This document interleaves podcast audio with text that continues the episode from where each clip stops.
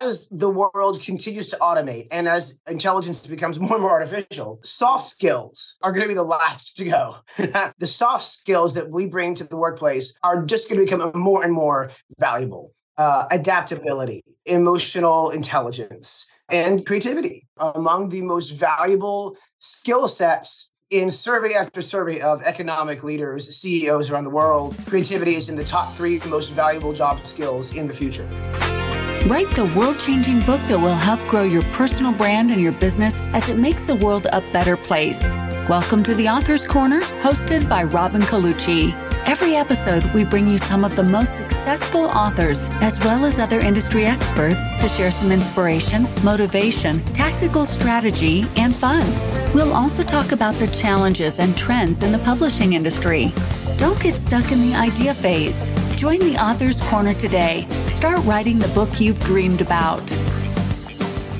Hello and welcome to The Author's Corner. I'm your host, Robin Colucci. And if there's one thing I think we could probably all agree on, it is the importance of creativity, not only in writing books, but in our lives, in our ability to problem solve, in our ability to really accomplish anything. And I feel that we don't necessarily focus on creativity enough or honor it enough in our society as it's built today, which is one of the myriad of reasons why I invited our guest, John Pinckard. Now, John's best known work has been as a 2-time Tony Award winning producer on Broadway, where he was responsible for hits like American Idiot, Clybourne Park, and A Gentleman's Guide to Love and Murder. Perhaps his most surprising work was a 7-year stint in investment banking while running a lighting design firm. However, his most meaningful work has always been as a consultant and coach. For 20 years, John has advised countless artists, executives, and stars throughout the entertainment industry. He was based in New York City, obviously, Broadway, for many years, but now he is based in San Francisco, and John is bringing his distinct perspective on conscious leadership, intentional relationships, and creative recovery to founders and leaders throughout the Silicon Valley community. He has taught at Columbia University, the University of Florida, and the University of Central Florida, and is an alumnus of UC Berkeley's Executive Coaching Institute at the Haas College of Business. And today, John and I explore many aspects of creativity and many, many ways that we can utilize, tap into, utilize, and benefit from our own natural creative instincts. Enjoy. John, welcome to The Author's Corner. Robin, thank you so much. I am delighted to be here. And I am so happy to have you here. You know, as soon as we met, I was just like, that's a guy I got to get to know. So it's nice to have you here where we can deep dive into some of the interesting conversations that are available to us. And I know that we talked about, you know, one thing that we started to talk about, which I'm really excited to explore here today, is creativity and the role that it plays in, you know, I think resiliency, right? Problem solving. I mean, I'm sure you have a lot more to say. I'm not even going to, you're the expert, so I'm going to leave that to you. But before we get into talking about your coaching work today and how creativity, how we can apply creativity, I'd love to have you share with our listeners a little bit about your background, because it's not your typical business coach, people. And I think that it really is a fascinating intersection. So please share with us a little bit more about your background and how you ended up here. Oh, gosh. Well, okay, sure. So the most straightforward way to talk about my background is usually just to say that I am a 2-time Tony Award winning Broadway producer, which is ludicrous, but also delightful.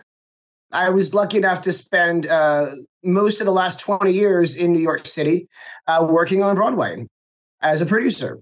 And I'm, you know, the 0.1% of the 0.1% in that, you know, I wanted to make a life in the theater, and I actually got to do it and make a decent living while doing it, which is like winning the Powerball. So I walk with that gratitude every day of my life. And of course, one of the people that mentored me, Hal Prince, used to say, luck isn't everything, but it sure is something. Right. I found that to be true. And then, of course, once luck opens the door, you had better have done your homework and be ready to leap when it does. And I was lucky enough to be able to do that three key times in my life. Once when I moved to New York, I thought I was moving to Los Angeles to become a cinematographer. I moved to New York to become a lighting designer instead. I was pursuing a career as a director and just producing projects as my own way of building up my portfolio. And just in the moment that I realized I would rather be a producer, I had a hit on my hands that every office in Broadway came to see. And so I had every door open to me the second that I wanted to walk through those doors. Now tell us which show that was the hit. Okay, that was a show called Silence! The Musical, which you can listen to on Spotify, the cast album. I would not ask you to do it around your small children. It is a musical parody of the movie Silence of the Lambs. Oh, whose basic premise is this musical should not exist, and therefore it does. It came along in 2005, right near the end of the time when that movie was still fairly current. And it was a downtown fringe festival show, and everybody saw it. And suddenly I had a career. And that was amazing. And then 15 years later, I realized that I wanted out. I had gone to New York to do something, and I had gotten to do it. And I had developed curiosity about a life beyond the theater, but never thought I could leave it. And suddenly things arranged themselves very rapidly in such a way that I could leave. And I took advantage of those opportunities and sold my stake in the production company that I co-ran. And 2 months later, COVID shut the entire industry down. Yeah, that was a fortunate timing for you. Show business, timing is everything. Yeah. Right. I have always had good timing. I can't take no credit for it. It just seems to happen. It's one of those happens again. But suddenly I was out of the business and with a clean slate ahead of me. And I had, for a while at this point in my life, wanted to move to San Francisco. But again, never thought that I could. But suddenly I could. And I took a long walk on New Year's Adam 2019. That's the night before New Year's Eve because Adam came before Eve. Oh. So on New Year's Adam. How have I lived this long and never heard that? Okay. I gave it to you royalty free. We did a long walk in Brooklyn, and halfway through the walk, I was just unpacking everything that had just happened over the last couple of years with me getting burned out and disillusioned, and also just, finished with entertainment for at least the time being. And that night, I decided to move to San Francisco, and 9 months later, I made the move. And so I've been here for 2.5 years and figuring out what I want to do when I grow up. And what that has led me to at this point is an understanding that I have spent my entire career coaching people. I have spent my entire life working with artists and executives and stars and leaders and teams of every size and stripe. Even a small show off Broadway will have dozens of people working on it. A Broadway show has hundreds of people working on it in various capacities.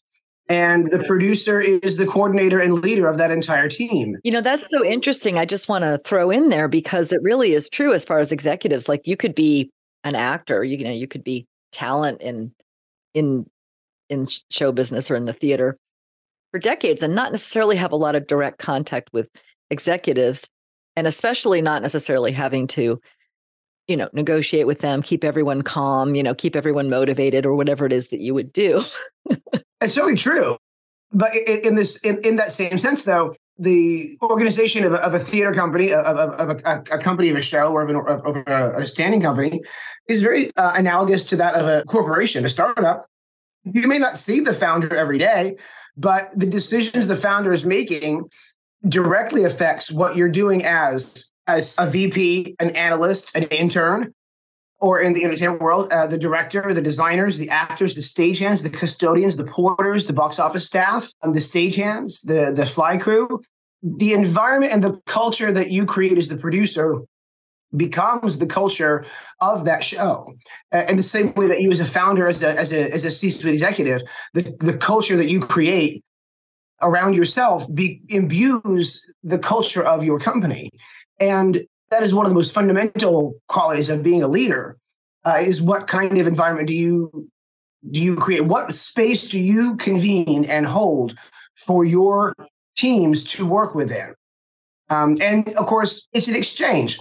We talk about leadership setting culture, but culture exists in the interplay between leadership and teams. So your teams are co-creating that culture with you. And if they're not on board with the culture that you're trying to establish, then you've got conflict, you've got friction, which is not an inherently negative thing, in my opinion. All of life is conflict. If you don't know which way to turn at the intersection, that's a moment of conflict. If you're trying to decide what to have for dinner, that is a moment of conflict. Life is solving conflicts relentlessly. The issues come when we attach negative meaning to conflicts. The conflict by itself is just a thing that happens. So when you find yourself in that kind of conflict, I believe, then you're called on to have a conversation and to reconcile that conflict. And so that's a roundabout way of talking about how I think about leadership. And this comes back to creativity, because I think of leadership as an act of service. The word I use a lot these days is intentionality. I try to talk about intentional leadership, about intentional living. And it comes down to the way I think about it is you are dedicated to your own expansion and improvement as a human being, so that you can be of service to the people around you as they work to expand and improve themselves. So that's sort of my overarching rubric. And so you apply that to the workspace. You want to make yourself a better leader so that you can make your teammates better leaders themselves. Because we're all called on to show leadership by bringing our full selves to whatever we're doing, to our relationships, to our community, to our friendships, to our home life, to our work life. And that doesn't mean you leave everything on the floor all the time, every day. You don't walk in and say, well, here's the terrible thing that happened to me today. You know, you are intentional about it because you are trying to, again, create space that balances your fully lived, authentic experience with creating a safe space for the people around you to share their fully lived, authentic experience. And so that balance is what we're seeking when we talk about intentionality, when I talk about it, at least. And this all comes back to creativity, because we are all creative people. And this is one of the big things that I talk about, as you can see, at great length. I think a lot of people say, especially people who aren't working in the arts, I hear a lot of people say, "Well, I'm not a creative person." You do hear that all the time, and it's one of the dirtiest lies that we are taught about ourselves. And if I could reverse one lie in the world, it might be that one, that only some of us are creative. We are wired for creativity the way we are wired to walk and talk. It is in the firmware. It comes off the shelf, ready to go. You are a creative being. When you come into this world as a 5-second-old being, your original state, you are connected, you are curious, you are compassionate and caring, and you are creative. Those are your 4 initial states.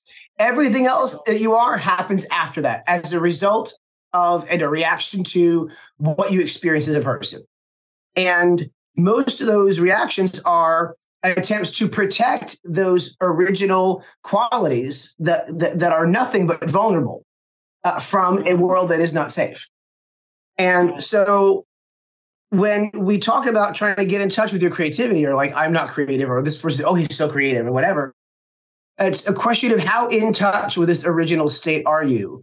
And even the most creative people in the world, people who experience themselves as creative, people who identify as creative, a lot of times they don't have complete access to that creativity all the time. They have creative blocks.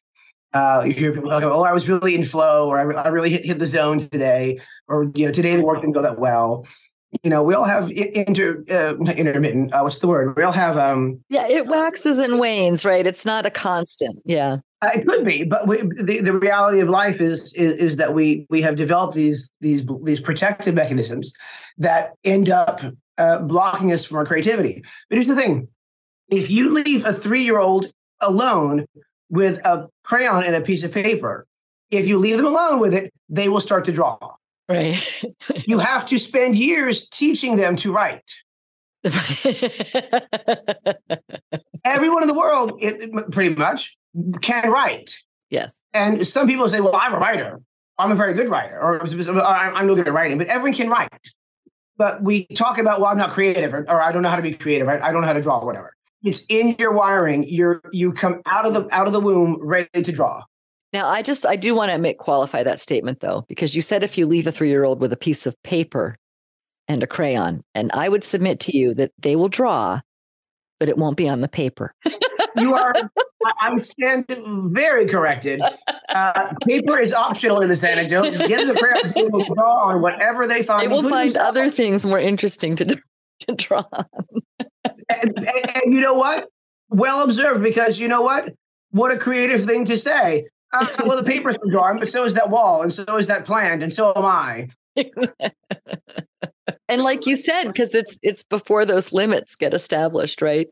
Exactly. So they're going to look at the most interesting place to draw, not the one that they were shown. and that interesting place is often the least expected one, as all the parents listening to us are surely aware. Yes. So how does this apply to your work with executives today? In any number of countless ways. Yes, I know. I'm giving you a nice broad answer. You can pick whatever you'd like. I'm sure we could spend an hour on this one question, but yeah. Well, I certainly think one of the biggest ways that this conversation is happening right now is we're suddenly after years of being told it's going to happen, in a matter of weeks, it has happened that we are now in this AI moment. Mm. And there's a whole fracas about what jobs they're going to replace and how quickly, and what this means for the future of work and for the future of human capital and humanity and all human self-worth and all of that stuff. And I'm far from qualified to address any of that. But what we've noticed coming, and is certainly here, is that as the world continues to automate and as intelligence becomes more and more artificial, soft skills are going to be the last to go. You know, the soft skills that we bring to the workplace are just going to become more and more valuable. Adaptability, emotional intelligence, and creativity are among the most valuable skill sets in survey after survey of economic leaders, CEOs around the world. The World Economic Forum keeps putting out these forecasts, and every time they do it, creativity is in the top 3 most valuable job skills in the future, and already here.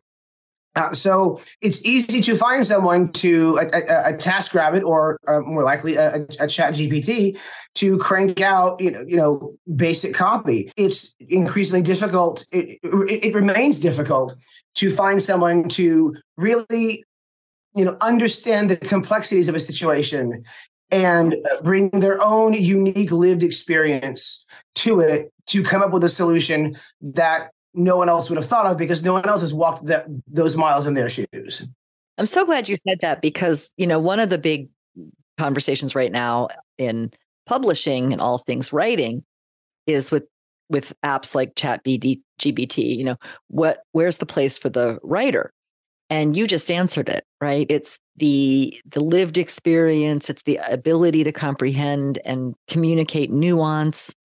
It's not just about being able to find stuff on the internet and put together a few paragraphs that are already floating around in there. But yeah, because that's all those tools can do. They synthesize what's out there, but they don't, in my opinion, they don't create, because creation is an inherently human activity. A lot of definitions you hear about creativity, and the ones that I like the most, or at least that I dislike the least, is it's the act of juxtaposing two or more existing items of information in a novel and unexpected way.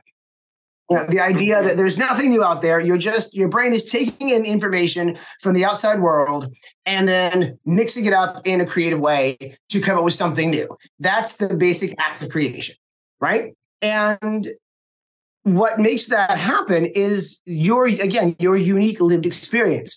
No one's done what you've done, Robin, has lived the exact life you've lived, the people you've known, the things you've seen.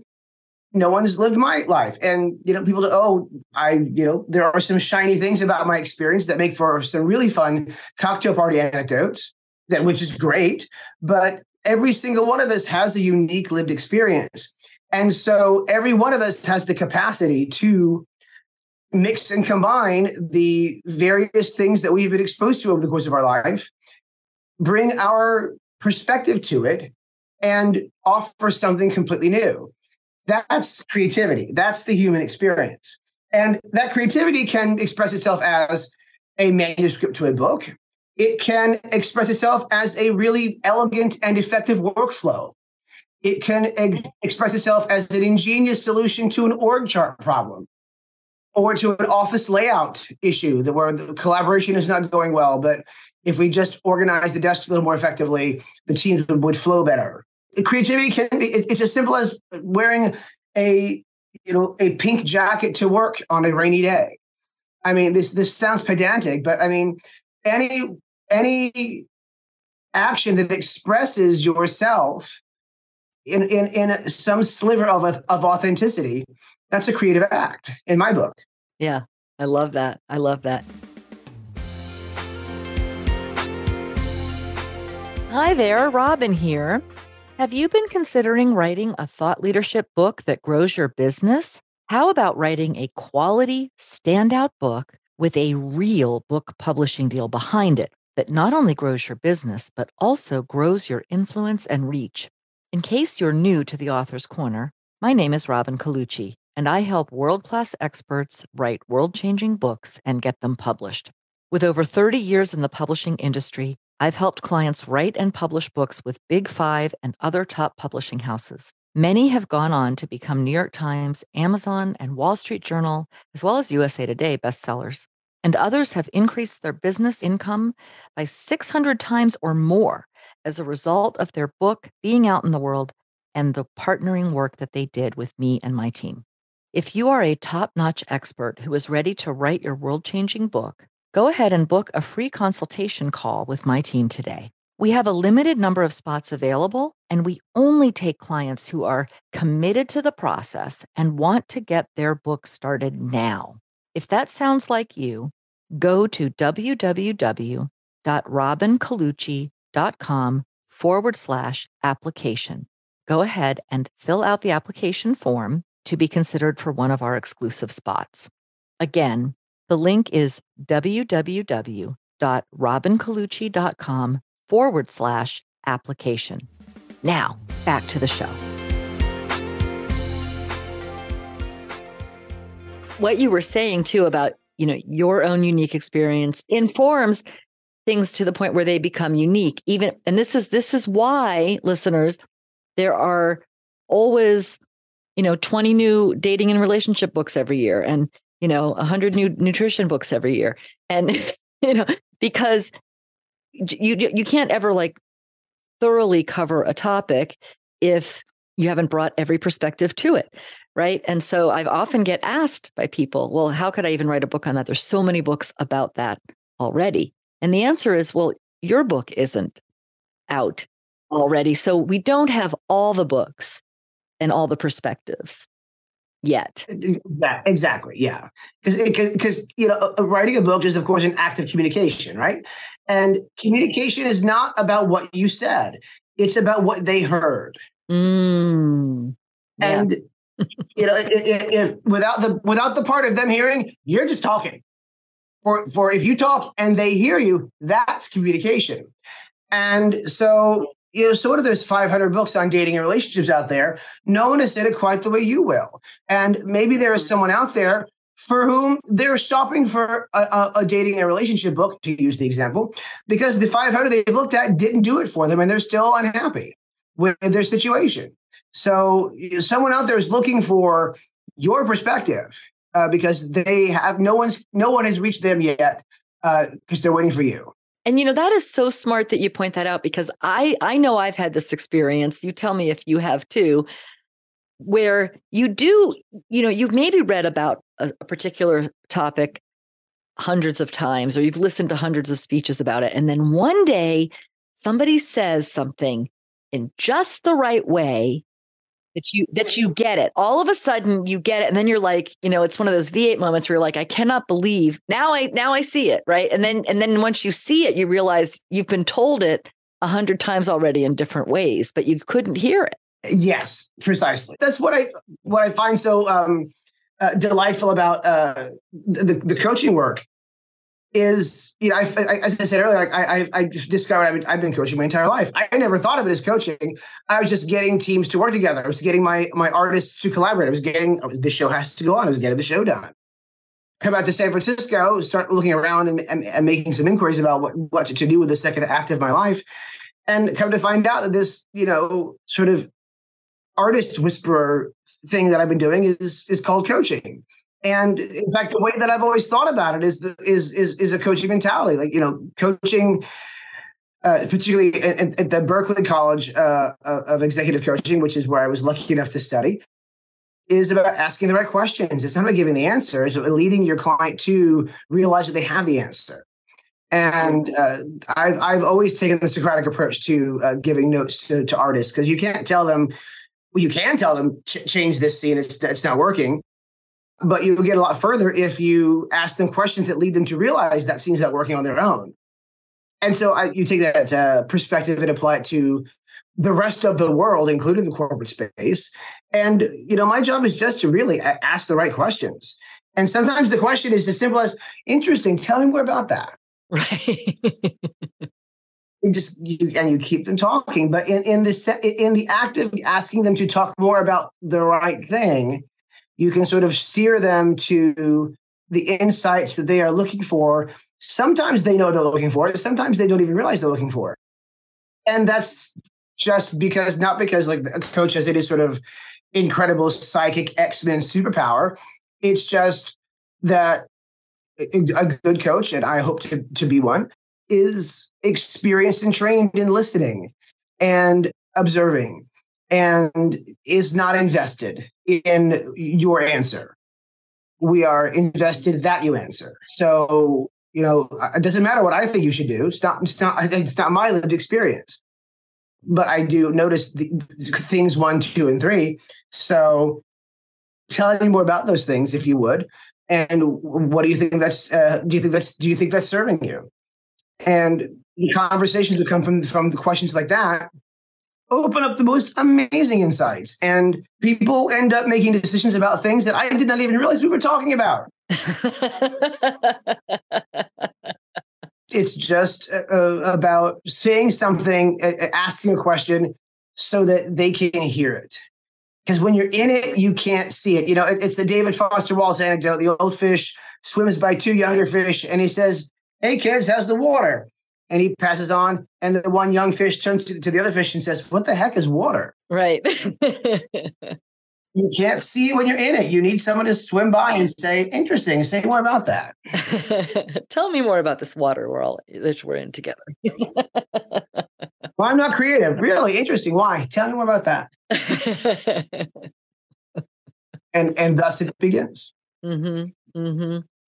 So what are some of the other ways that you see crossover in producing a show and doing executive coaching? Oh, gosh. How much time do you have, Robin? Maybe give me one more good one. that might. We still probably don't have time for that, but we'll give it a shot. I will tell you this. One of the rubrics that I use to understand basically the entire world, and certainly my work in coaching, and of course, creativity is a big part of that, is the idea of the multiplicity of the self.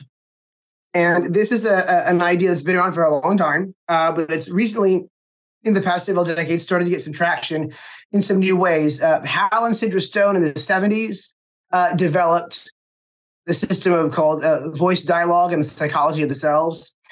Dick Schwartz in the 90s developed Internal Family Systems, which is basically an iteration on voice dialogue with some systems thinking overlaid.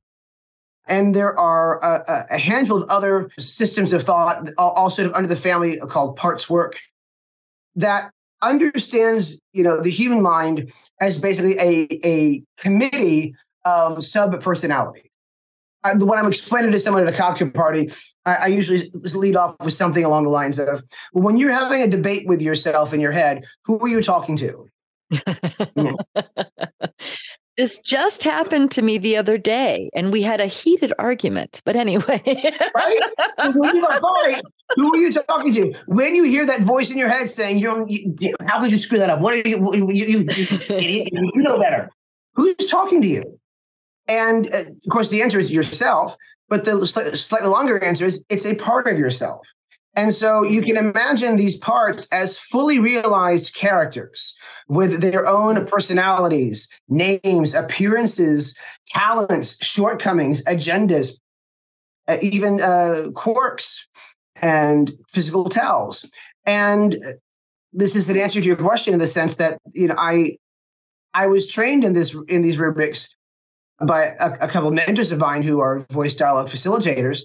But I came to understand voice dialogue and the psychology of the selves, you know, as a cast of characters. You know, interacting with the various parts of yourself is completely analogous to the way characters in a play interact with each other. And so understanding the motivations of character study as you are working with writers and artists who interpret the written word, it's alarmingly analogous to understanding your own internal interactions and, of course, the interactions of yourself with the parts of other people that are at work in the world. And we going back to some of our earlier comments, all of these parts come into being throughout your childhood and early adulthood mostly. But they leap into existence to defend this vulnerable child that you started out as. Because the child can't do it. It's vulnerable. It's just a baby. So you spin off a critic and a cheerleader and a stern parental figure. And a doubter. Right. That's a good one. The list is literally endless.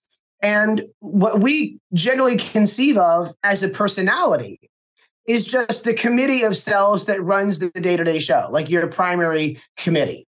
And where we get into trouble is where we have disowned selves. Internal family systems calls them exiles, that are somehow distasteful or otherwise deemed unhelpful by the primary selves. And then they're sort of exiled into the shadow, the Jungian shadow, literally. And of course, that gives them a bit of dangerous power to seize the wheel at inopportune times, particularly when you are in a situation that reminds them of the situation for which they were created. Yeah. Because they all stay stuck in time in the moment they first came into existence. So, you know, when you are walking to the high school cafeteria alone on the first day of school, you don't know anybody, and you feel vulnerable and alienated, and whatever self you inhabit to survive that situation. Anytime you walk into a large room full of people you don't know, and you're feeling uncertain of yourself, that uneasy 13-year-old leaps back into action. And it doesn't matter if you are the senior VP at your own company, you're at some conference in Topeka, you don't know anyone. And just like that, you're 13 again. So learning to dialogue with those selves and bring them into the light and bring them into balance gives you, paradoxically, more power over them, so that you can choose to inhabit those selves consciously and to your benefit, rather than let those selves emotionally run the table for you. And I want to add to what you're saying, because this is what you're describing is, you know, when people, we've all done it, right? You have that moment where you just, quote, lose it, you know, whatever that looks like. And it really does. It feels like some other aspect takes over. And then, you know, you might be like, oh, wow, I went too far there. Or sorry, I didn't mean that. Or, you know, and that's what you're talking about. Exactly. I heard these words coming out of my mouth. Yeah, I can't believe I'm doing this. Right. You know, these are the individual cells at work. And a lot of those cells end up blocking you from your creativity. It was not safe to express your creativity as a young person, or you were told by a power or parental figure, you're not creative, or creative people aren't going to be successful, or creative people are weird. And as a single-digit-year-old person, you internalize that story. And well, to get and maintain the parental approval or safety that I need as a child, I must therefore not be creative. You bake that into your software at the age of 1, 2, or 3. It can be really tricky 40, 50, 60 years later to try and unwind that story. You know, we're all operating on our childhood source code. And it takes a long time to rewrite that code, but it can be done. And that's the work of voice dialogue. It's the work of creative recovery coaching. It's the work of culture coaching in other contexts. Because, you know, it takes you decades to build these patterns. It takes you time to unbuild them. But the only way to undo them is to just do the daily doing. Yeah.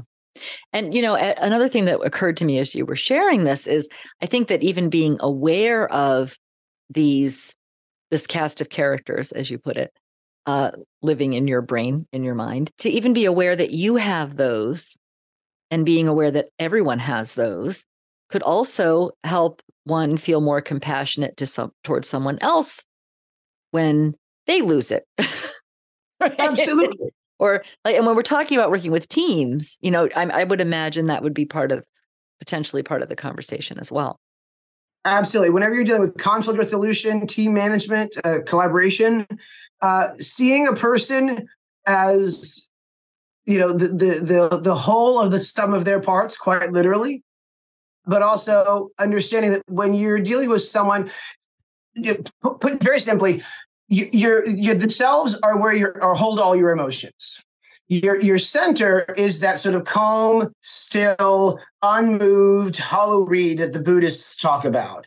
That center that you're trying to meditate your way back towards. That's a big part of you, and that's the part that you want to strengthen by bringing all of yourselves to consciousness. But the selves hold your emotions. So whenever you're dealing with someone who's really in their feelings about something, you're dealing with the self. You cannot negotiate with the self. They are implacably and immutably correct. So all you can do is just handle them until the person, either now or down the road, if you had a few hours or days, gets a little bit more in touch with their center, and they can be negotiated with, reasoned with, discussed. When someone's just in their feelings, all you can do is go, wow, yeah, I hear you. That's really challenging. Right. Tell me more about that. But you know you can't argue with someone who's just in their feelings about something. I talk about it as they're up in their tree. You know, when someone climbs up into their tree, you cannot talk with them. You just have to wait for them to climb out of the tree. You yell at them, they're just going to throw rocks at you. Right. I don't think I'm ever going to be able to forget that image right now. And I say, like, I can't talk about this right now. I'm up in my tree. I will come back to this later. Oh my gosh, I love that. This has been so much fun.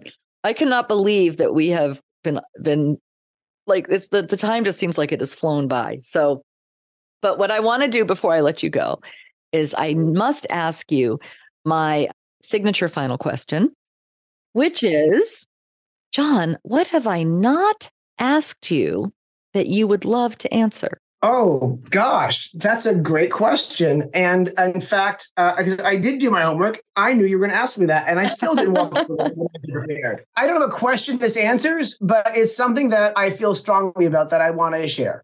And it's something that that revolves around the idea of triggers and defense, because it's something that we talk about a lot nowadays on both sides of the spectrum.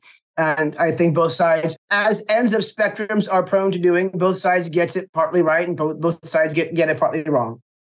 But one of the things that I talk about a lot lately is, you know, whenever someone says, I was triggered, in the system of selves, that means that a self has been activated and has seized the wheel.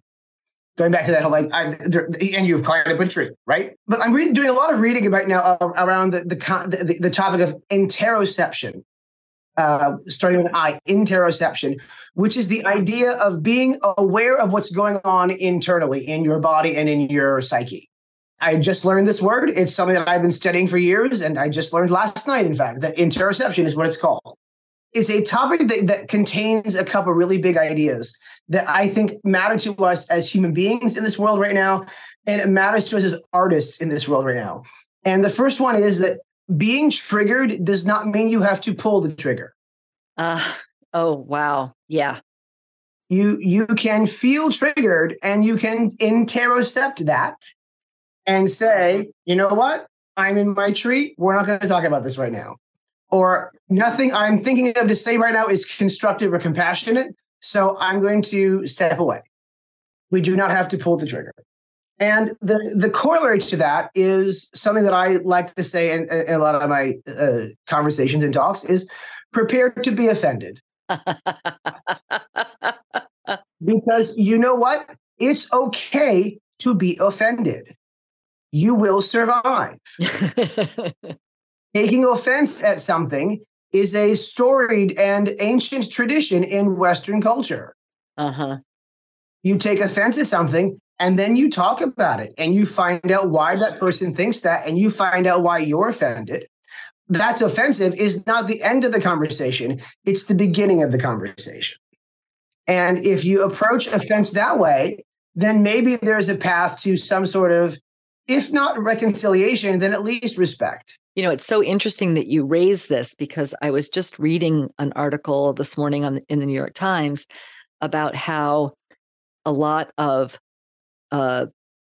books right now, publishers as well as the managers of the estates of some of the best-selling authors of all time, like Dahl and, you know, Agatha Christie and, you know, yes, I mean, Mark Twain. And Mark Twain, and they're going back and they're cleaning up the texts of these classic books, classic works of literature, and taking out all the offensive words and editing them out, because they think that if people are upset by reading those words, that, you know, they'll stop buying the books.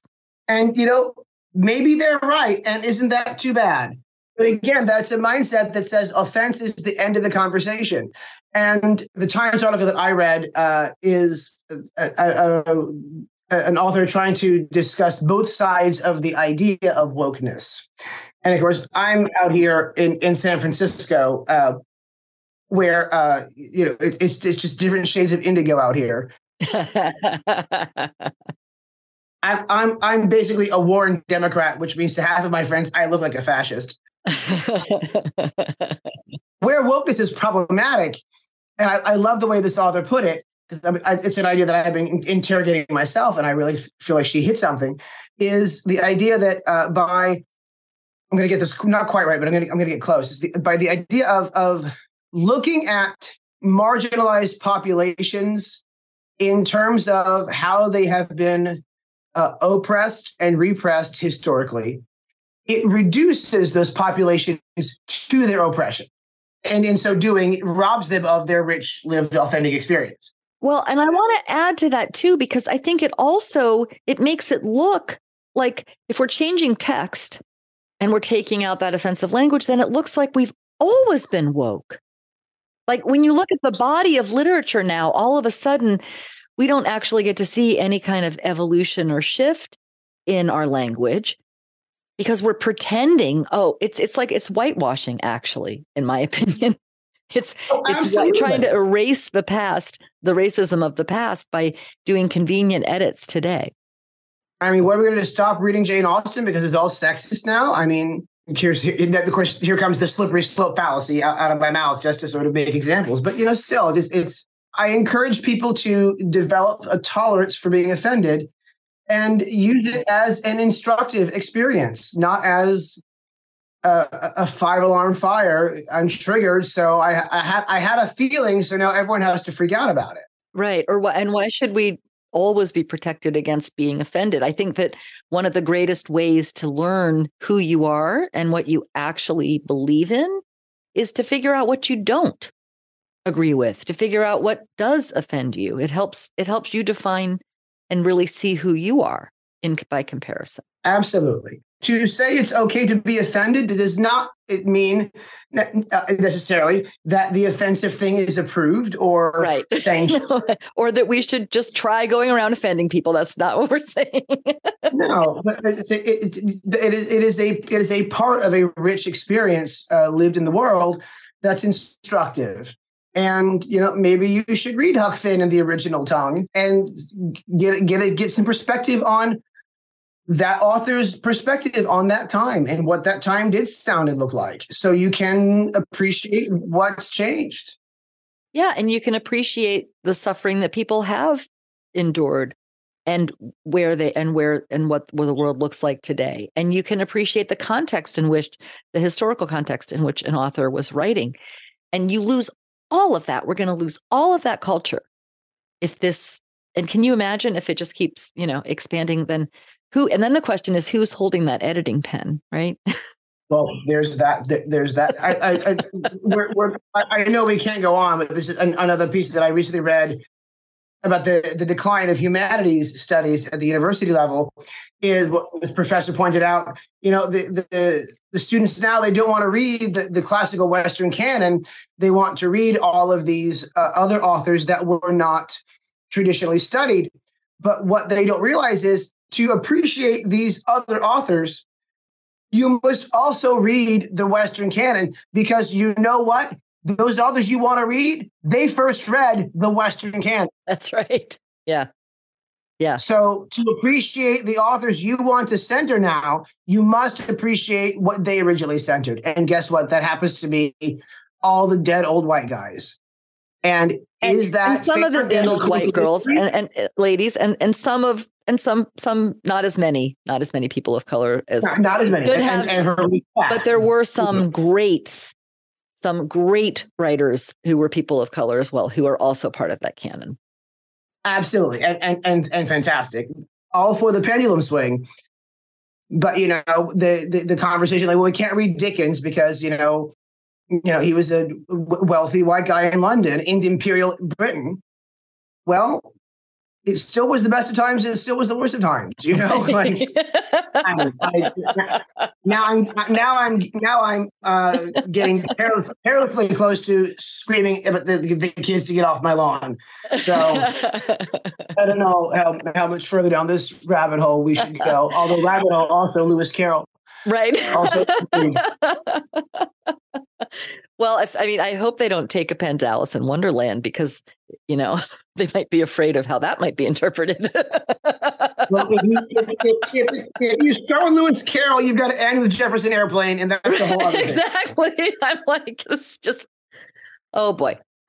Yes, it's gee, John, I feel like I could talk to you for hours. I'm sure that this is true, but unfortunately, I know we both have things we need to do. So I just want to thank you from the bottom of my heart, and the top of my the laugh center that has been tickled so beautifully today. And thank you again for being with us on The Author's Corner. My pleasure. Thank you so much for having me. I'll come back anytime you want and shoot the breeze with you. This has just been the perfect kickoff to my day. I can't say enough. Thank you so much. Thank you.